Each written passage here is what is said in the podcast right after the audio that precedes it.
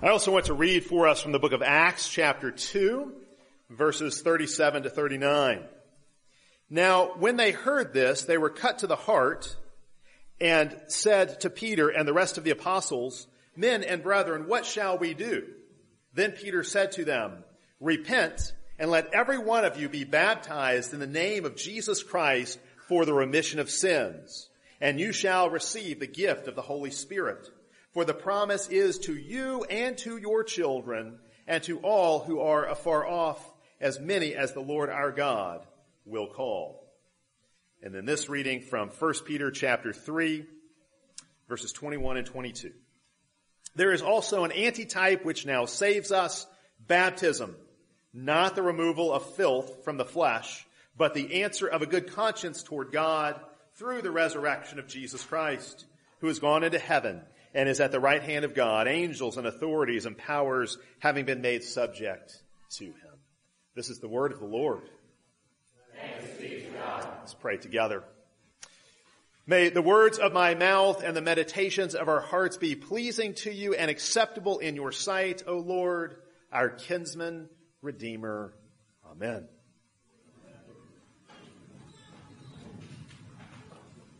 We had an infant baptism this morning, and so I think it's a good opportunity to revisit what the Bible says about our baptisms and our babies. And so we're going to look at some passages that describe what God does in baptism, and we will look at some passages that uh, speak to who our children are. As I said before the baptism this morning, there's really nothing more countercultural than infant baptism, and I say that because within the American church, I'd say even the vast majority of those who practice infant baptism don't really understand what it means or what they're doing. And so this is an area where we really need a lot of instruction uh, from God's Word and, and clarification. So we'll look at some passages that tell us what baptism is all about. We'll look at some passages that tell who our children are, and then we'll see how all of that comes together to really give us a biblical philosophy and practice of parenting.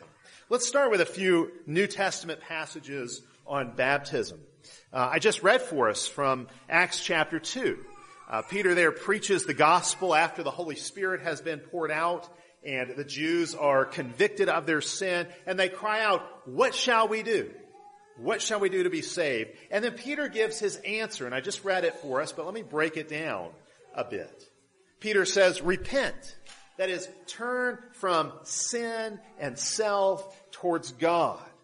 He says, and let every one of you be baptized in the name of Jesus for the remission of your sins. Peter says, if you want to be saved, if you want to be forgiven, then get baptized.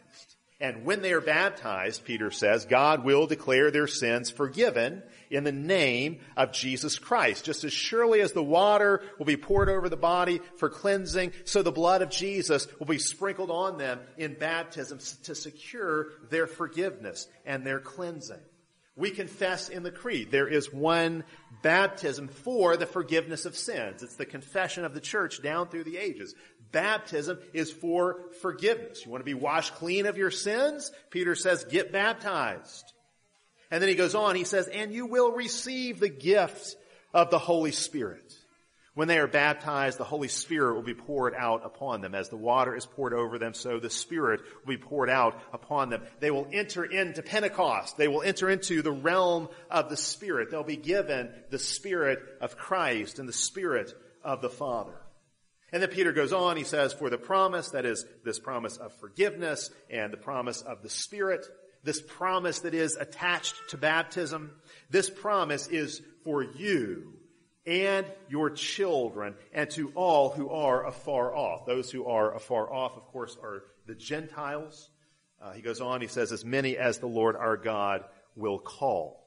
Uh, we see here that he uh, connects this with the children of those he's preaching to. The promise is for you and to your children. I'll expound on that aspect of it in just a moment, but just notice here that Peter extends the promise and this invitation to children, to, to the children of those who respond to his call.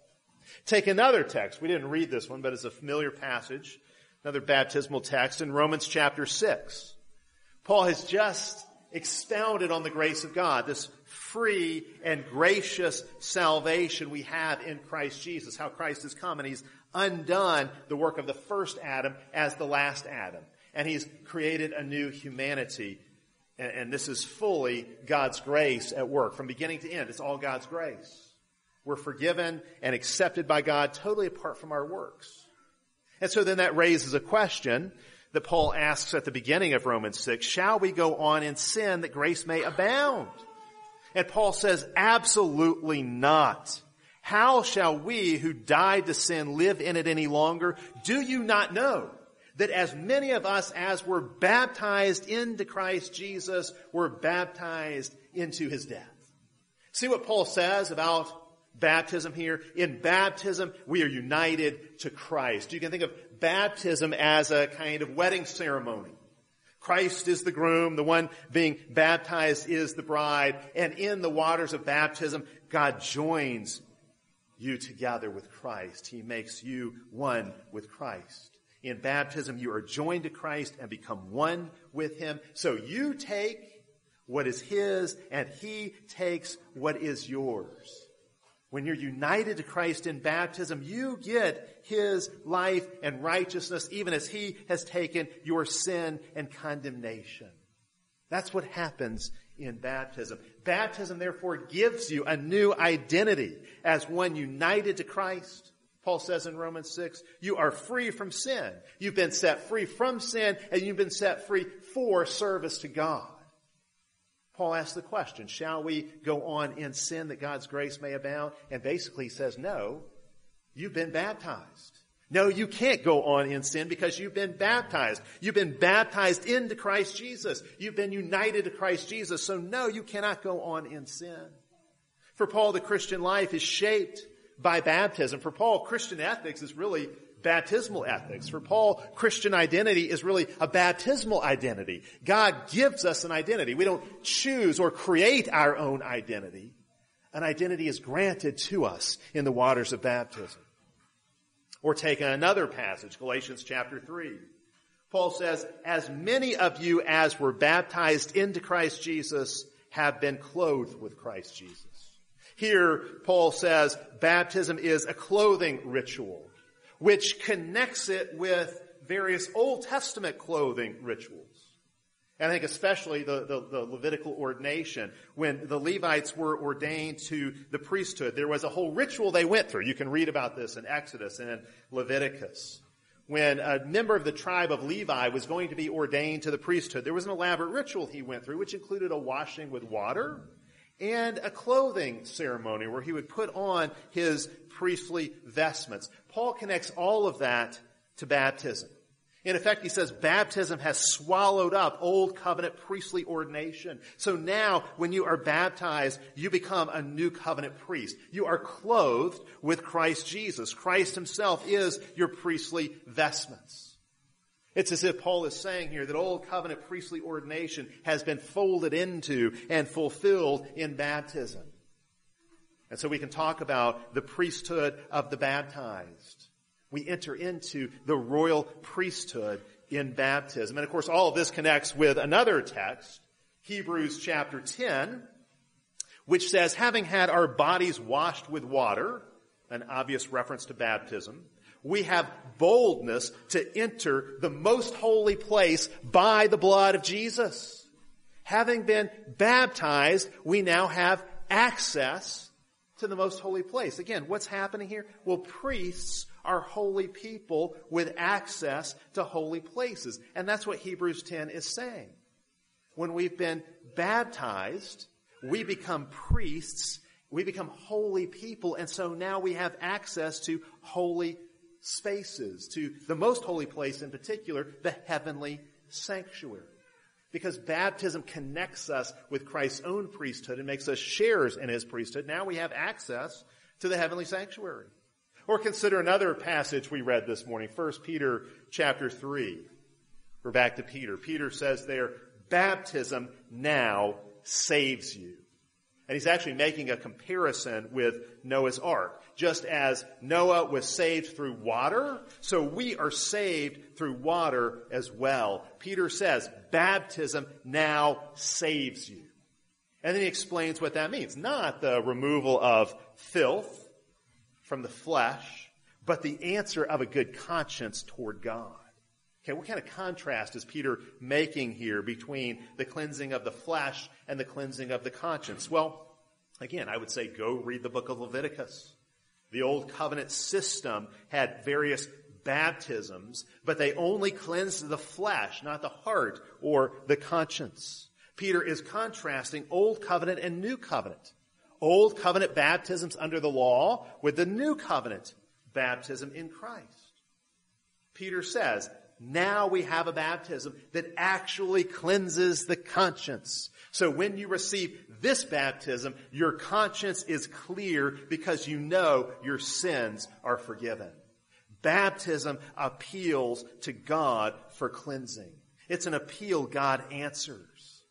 So if you're baptized, you can know God forgives your sins. Of course, Peter's phrase, baptism now saves you, is really shorthand. What he really means is God saves you through baptism. And of course, it's not by baptism alone, but also by the Word and by the Lord's Supper. These are God's gifts, God's means, God's ways of giving us Christ. And of course, Peter's also not saying baptism saves you automatically, even if you don't believe. He's not saying our response to our baptism doesn't matter. You have to cling to your baptism in faith the same way a drowning man clings to a life preserver. Because in clinging to your baptism in faith, you are clinging to Christ himself. The Christ who has baptized you, the Christ into whose name you've been baptized. All the promises made to us in baptism are yes and amen in Christ Jesus. But Peter wants us to see that what happens in baptism is real. It's effective because Christ is present in the waters of baptism. His Spirit is present in the waters of baptism. Now, a couple things here before we go further. Note that none of these passages that I have given to you from the New Testament, none of these passages say that baptism is a symbol or a picture. A lot of times when we're reading passages like this and they speak of baptism, we mentally insert that baptism is a symbol of these things rather than actually accomplishing these things. That's an illegitimate move. Peter does not say baptism is a symbol of salvation. He says baptism now saves you. Paul does not say baptism is a symbol of your union with Christ. He says in baptism, you're united to Christ in his death and in his resurrection. Baptism is an effective instrument, a tool in God's hands. Baptism is not something we do, it's something we receive. Baptism is not our work, it's God's work. You might say, oh, but I saw you baptize that baby today. It looked like a human work. Well, first notice that Bo didn't do anything. He didn't contribute anything to his baptism. And second, think about what Jesus, I already compared a baptism to a wedding ceremony. Think about what Jesus says about marriage. He says, what God has joined together, let not man separate. It's God who joins the man and the woman together in the covenant of marriage. And yet I'm sure that you've never been to a wedding that was officiated by Jesus himself in the flesh on earth. It's always been a pastor or some other kind of civic official. But God uses that pastor as his instrument to join the man and the woman together in the covenant of marriage. And God uses baptism, yes, applied by a human officiant. God uses baptism as his instrument to join the one baptized to Christ. Taken together, all these passages I've given to you, we can say these passages give us a very rich and deep understanding of what baptism means. Baptism is, as our shorter catechism says, an effectual means of salvation. And these passages together show us that. Baptism means you have a new past. Your story is now Christ's story. His death and resurrection is your story. The story of Israel is now your story. The story of the Bible is now your story. Baptism gives you a new past. Baptism means Christ's story is now your story. You've got a new identity and a new name. Baptism gives you a new future.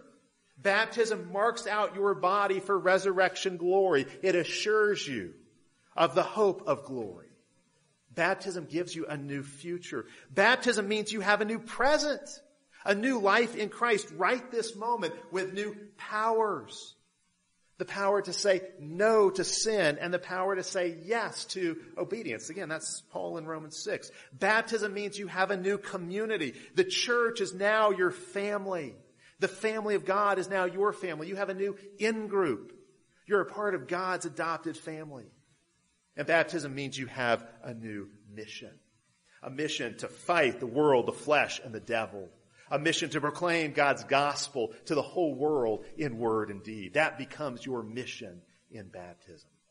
New past, new present, new future, new community, new mission. All these things are given to us in baptism. How then does this connect to our children? Well, one thing we see in scripture is that God deals not just with individuals, but families or households. God created the family. It's His institution, His structure, and He works in it.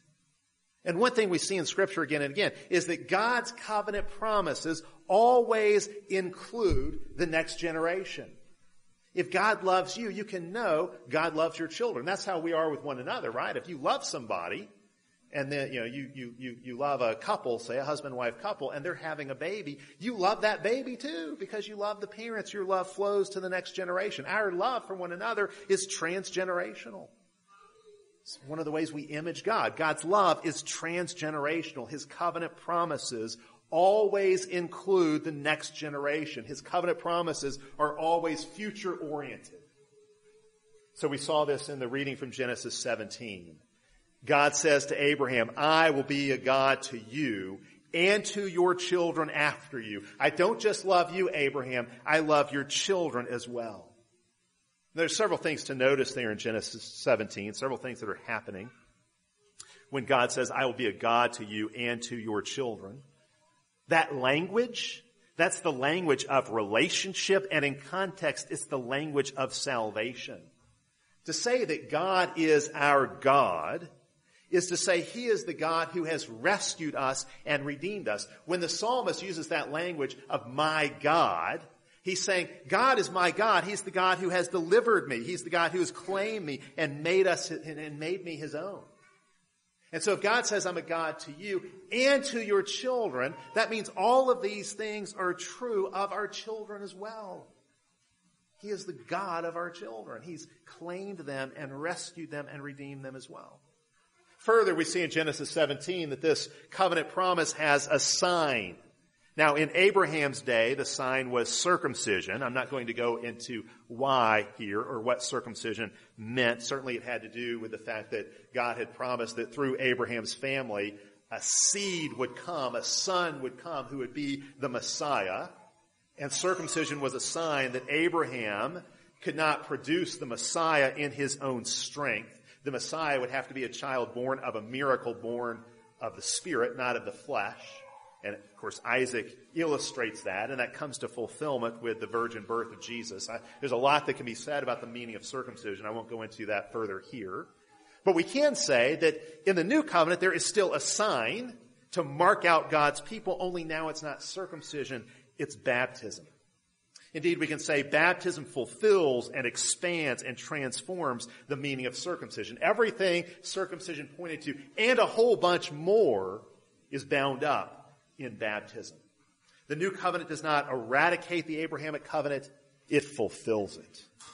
In Genesis 17, you also see that this covenant is conditional. It's a breakable covenant, not on God's side. God always keeps his covenants, but on our side. We have a responsibility to respond to his covenant with trust. And so God comes to Abraham and says, Abraham, walk before me and be blameless. Walk before me, keep covenant with me. Trust me and obey me. We have to respond to God's covenant with trust and with obedience. See, on God's side, God makes promises and then God keeps those promises. But what do we do on our side? We must receive those promises. We must believe those promises. We must structure our lives in terms of those promises. And those who don't trust God, you see in this chapter, are cut off. Genesis 17 makes that clear as well. And of course, this principle of being cut off or being uh, cut out of the covenant, this is a principle that gets worked out in the history of Israel. All kinds of passages we could point to, but Romans 11 is one that's really clear that comes to mind. It shows us the structure of the covenant, how it works. Paul in Romans 11 uses the olive tree as a kind of symbol of God's covenant people. The children of Abraham are branches on the olive tree. And in Romans 11, Paul says, the, so the Israelites and their children are natural branches on the olive tree. But he makes it really clear. Those who don't believe, those who don't persevere in faith will be broken out of the olive tree. Broken out and cast away. They'll be cut off. And those who do believe, who come from outside, can be grafted in along with their children. And so they're wild branches who are grafted in. For Paul there, that's the Gentiles who are being grafted in. And of course now their children will grow as new branches on the tree as well. But there is a kind of conditionality. The heart of covenant keeping is promise believing. That's what we see again and again in scripture. We have to keep covenant and the way we keep covenant is by trusting in the God of the covenant who has made the covenant promises. And finally, in Genesis 17, we notice that when this covenant includes children, it doesn't set some kind of minimum age. Or if it does, we could say it's eight days. Although even there, it's clear God has a relationship with the child even before the eighth day, because if the child is not circumcised on the eighth day, then he is said to be a covenant breaker. So there's already some kind of covenant in place even before the child's circumcision. And this is where you see how countercultural this biblical covenantal way of thinking is. Because we're so used to autonomy and thinking in terms of creating an identity, identity for ourselves by our individual choices. In Genesis 17, what do you see? Identity is not chosen by the child. Identity is granted as a gift. The child doesn't grow up and make a decision to join the covenant. No, he is included in the covenant from birth or really even from conception. God says to Abraham, I will be a God to you and to your children. That means God is the God of our teenagers and of our toddlers and of our infants and even of our zygotes. God is their God. And you see this worked out in the rest of scripture. The children of God's people are covenant children. We could say today, the children of God's people are Christian children. They're to be raised as Christians. They're set apart. They're saints. They're holy ones. They're covenant members. They're church members. And so in Matthew 19, we read this passage this morning. Jesus welcomes the little children to himself. The disciples didn't want the kids coming. They didn't think the kids had a place in Jesus' kingdom. But no, Jesus says, of such is the kingdom of God. And that is not a comment on their innocence because children are not innocent. By nature, children are sinners. By nature, they're objects of wrath. But Jesus here is describing what they are, not by nature, but by grace. What they are in virtue of God's covenant promise. Jesus is welcoming the children to himself into his kingdom in accord with these covenant promises. The kingdom of Jesus includes children. In Luke's account, it's even infants who are being brought to him. Even infants being included in the children, in the, in, in the kingdom and being blessed by Jesus. In the book of Acts, we see several household baptisms indicating God still works in and through households even after Pentecost. Pentecost did not take a corporate covenant and individualize it. No, we see in the book of Acts, God still makes promises to whole households. When the Philippian jailer gets convicted of his sin and cries out, what must I do to be saved? Paul says, believe and be baptized and you and your household will be saved.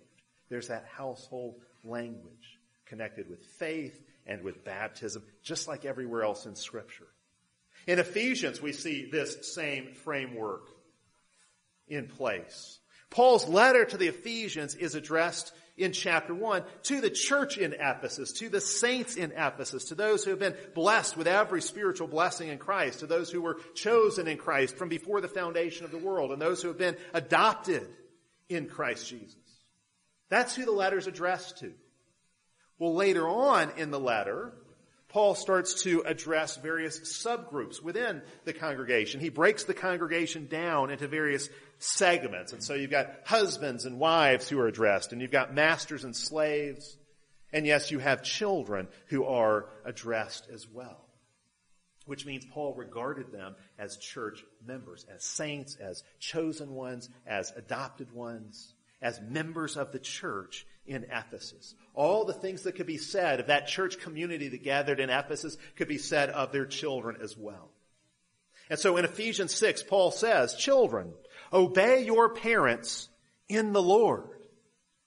Now the only way they can obey in the Lord is if they are actually in the Lord. They have to be in the Lord, in union with the Lord to obey in the Lord.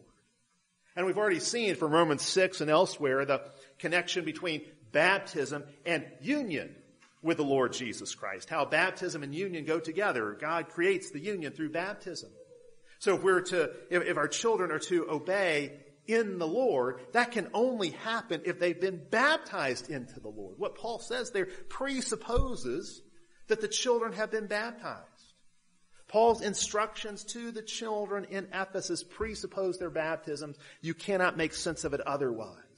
There's no way the children can obey in the Lord if they're not in the Lord. Likewise, Paul tells Christian fathers in Ephesians 6, bring up your children in the training and admonition of the Lord. In other words, raise them as Christians. Raise them on the promises. Raise them in the covenant. Raise them as Christians. That really is the burden of Christian parenting. This is what Christian parenting is all about. It's to raise our children on the promises. It's to teach them all that God has promised and all that God has commanded. It's to teach your children to sing and pray to God as Christians, to trust Him and obey Him as Christians. The burden of Christian parenting is to teach your children that their lives belong to God, that God has claimed them in their baptisms. They belong to Him. They are in Christ's body. They're in His church. And they belong to Christ in body and soul because Christ purchased them with His blood. And that's their comfort and that's also their challenge. And that's the burden of Christian parenting, to teach your children this. It's to teach your children to fight, to fight the good fight, to fight the fight of faith. When your child was baptized, he was enlisted into the Lord's army. He was drafted into the Lord's army. And he's now a soldier and a servant of Christ. Think about this. As soon as Jesus got baptized, what happened? Satan declared war on him and Satan attacked him. And Jesus had to go fight Satan in the wilderness. Every baptized person will be attacked by the evil one. That's why in our baptismal vows, we renounce Satan. We renounce the evil one because as soon as you're baptized, he's going to attack. To get baptized is to put a target on yourself. It's to put a, a bullseye on you. And this is true for our children as well. They're going to be attacked. They have to learn to fight the fight of faith. They have to learn how to put on the whole armor of God. That's why today, and uh, after the baptism, in the declaration that I read that comes from the Book of Common Prayer, I called upon Beau Bourgeois to fight manfully under the banner of the cross.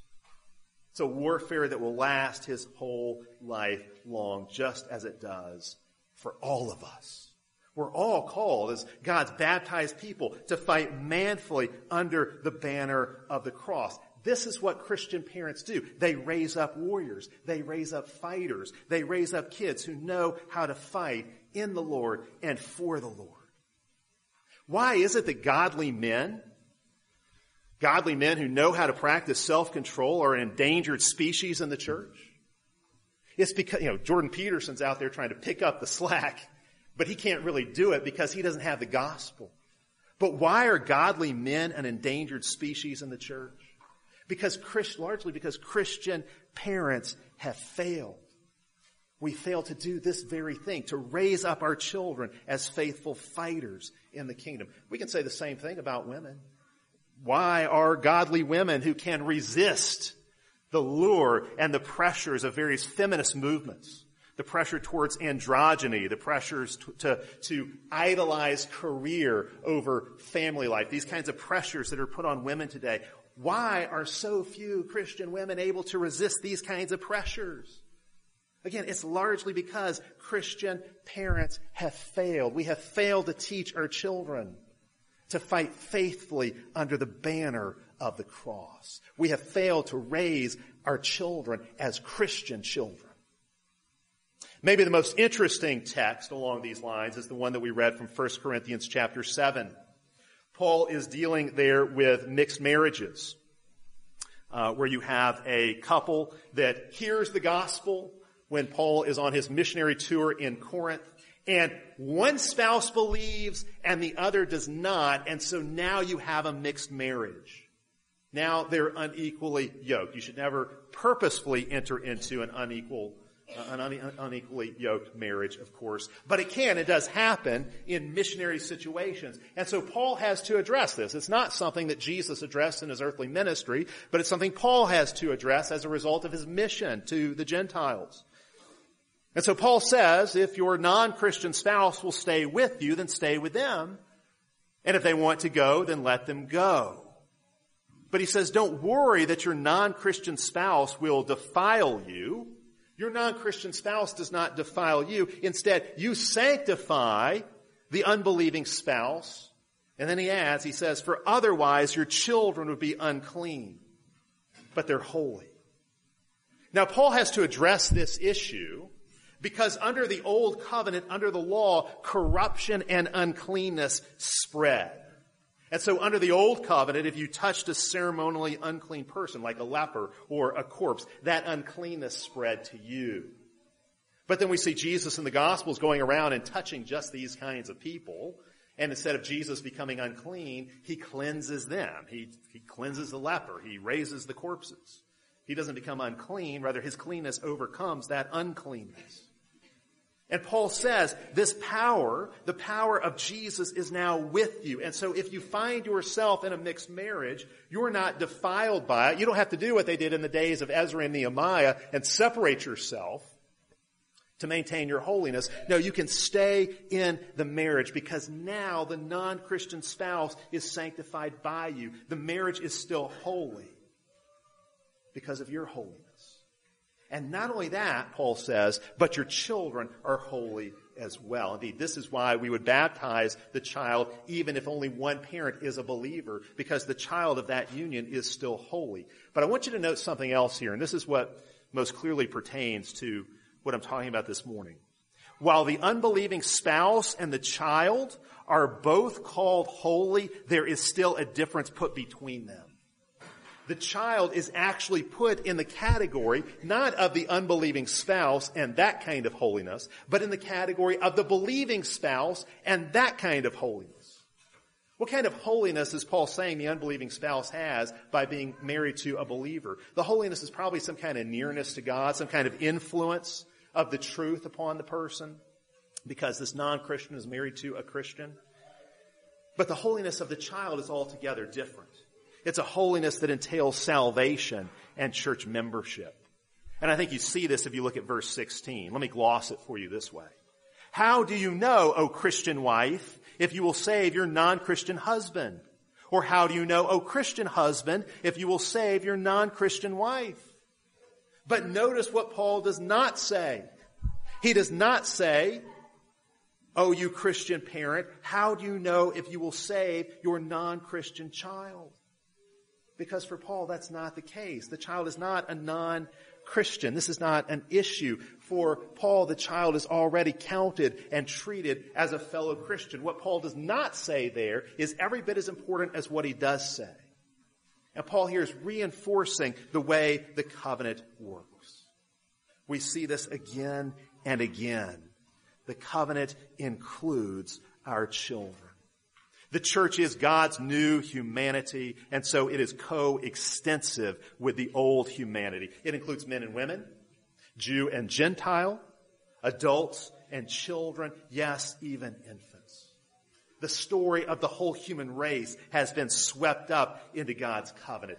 God is our God and the God of our children. God has the same relationship with your kids he has with you. He has given them the same promises, the same forgiveness, the same Holy Spirit. You struggle with sin, they struggle with sin. You have to persevere in the faith, they have to persevere in the faith. You need to grow in love and in obedience. You need discipling. Your children need to grow in love and obedience. They need discipling. That's what these texts say to Christian parents. That's what they say to Christian parents. Let me close with this. Paul spoke to the children in Ephesians 6. Let me speak to the children here for just a minute as well, speaking directly to you children. Kids, do you hear what I'm saying? Do you hear what all these passages from the Bible say to you and about you? Kids, these passages show that you are Christian children. That's what I'm saying here. You are Christians. You belong to God. All of you. Your hands belong to God. Your eyes belong to God. Your ears belong to God. Your whole body is God's. Your whole life is God's. And so as a Christian child, you're called to live for Him. You need to understand you're part of His church. God loves you. Jesus died for you. The Holy Spirit is in you. God forgives your sin. God's given you His Holy Spirit to help you obey Him. That's what all of these passages show you, kids. That these things are true of you. So kids, when you sing, Jesus loves me, this I know, you are singing the truth.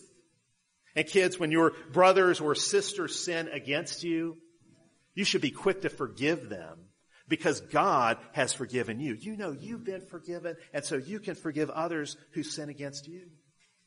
And kids, when you pray, whether you're praying for something you want to see God do, or you're praying because you're scared and you want God's comfort, when you pray, you can know that your heavenly Father hears you. And He hears you because you're His child and you have a special relationship with Him. And kids know that when you come to church with your parents, you're here. You come to church because you are part of the church. You're not just here to watch the adults worship. You're here to worship your God. Your God. God is your God too. And because you are baptized, you can do all of these things right now. Kids understand, you're not just the church of the future. You're the church of the present too. You're the church of right now. This is God's call for all of us as His baptized people to live faithfully, to keep covenant with Him, to fight the good fight of faith. Let us trust God. Let us trust in the God of the covenant. Let us trust in this God who is faithful to a thousand generations. Let's pray together. Father, we do thank you for your covenant promises to us. You made a promise through Isaiah that you would fill the earth with the knowledge of yourself as the waters cover the sea. And every time someone is baptized, whether young or old, more of that water, that saving water, is poured out to flood the earth. Oh Lord, we long to see you flood the earth with your grace and your salvation and your mercy, to flood the earth with the waters of baptism. Father, we know that on the one hand, baptism shows that there is something radically wrong with us, radically wrong with the world. We're dirty and fallen. We need to be cleansed and restored. And yet in baptism, we see you doing this. Baptism is a sign and an instrument of your salvation, cleansing us and restoring us, making us new by the blood of Christ and the working of your Holy Spirit. We give you thanks and praise for our baptism and every other means you use to save us. This we pray in Christ's name. Amen. As God's royal priesthood, let us stand for prayer.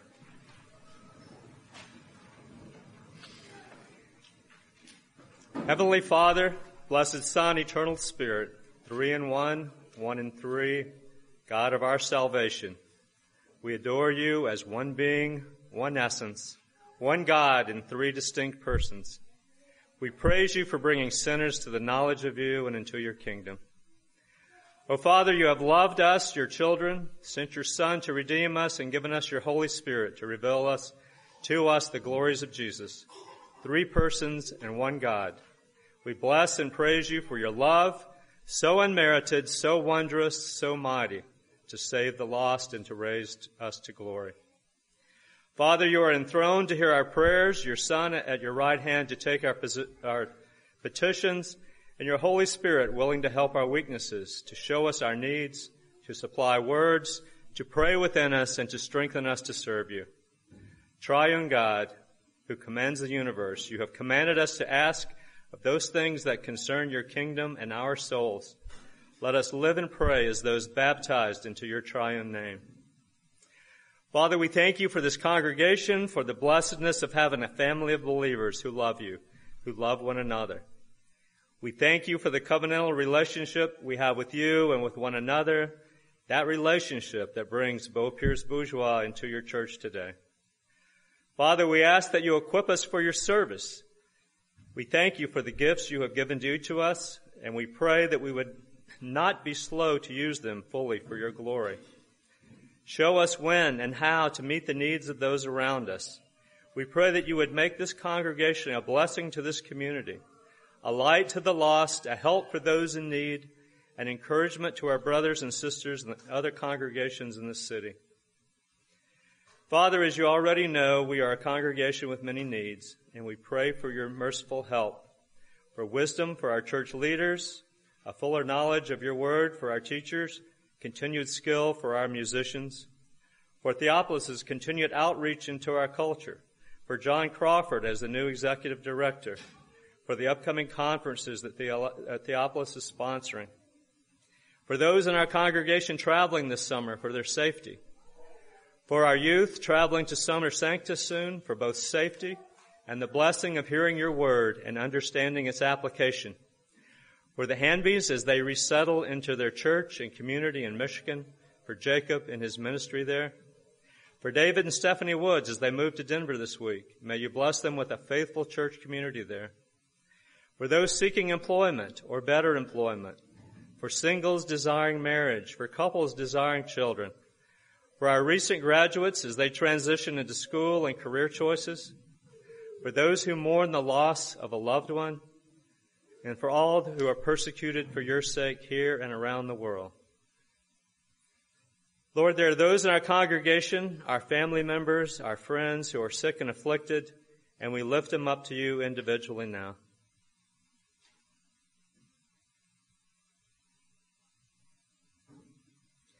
We thank you, our triune God, for the joys of this life and for a reason to celebrate as we gather this evening for Trinity Fest.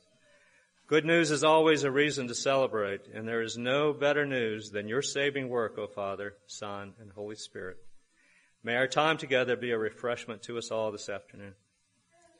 And for all these things, Father, and any others which you may see that we need, we ask in your Son's name, and we pray as Christ himself taught us to pray.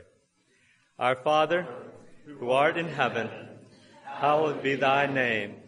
Thy kingdom come, thy will be done, on earth as it is in heaven. Give us this day our daily bread, and forgive us our debts, as we forgive our debtors. And lead us not into temptation, but deliver us from evil. For thine is the kingdom, and the power, and the glory forever. Amen.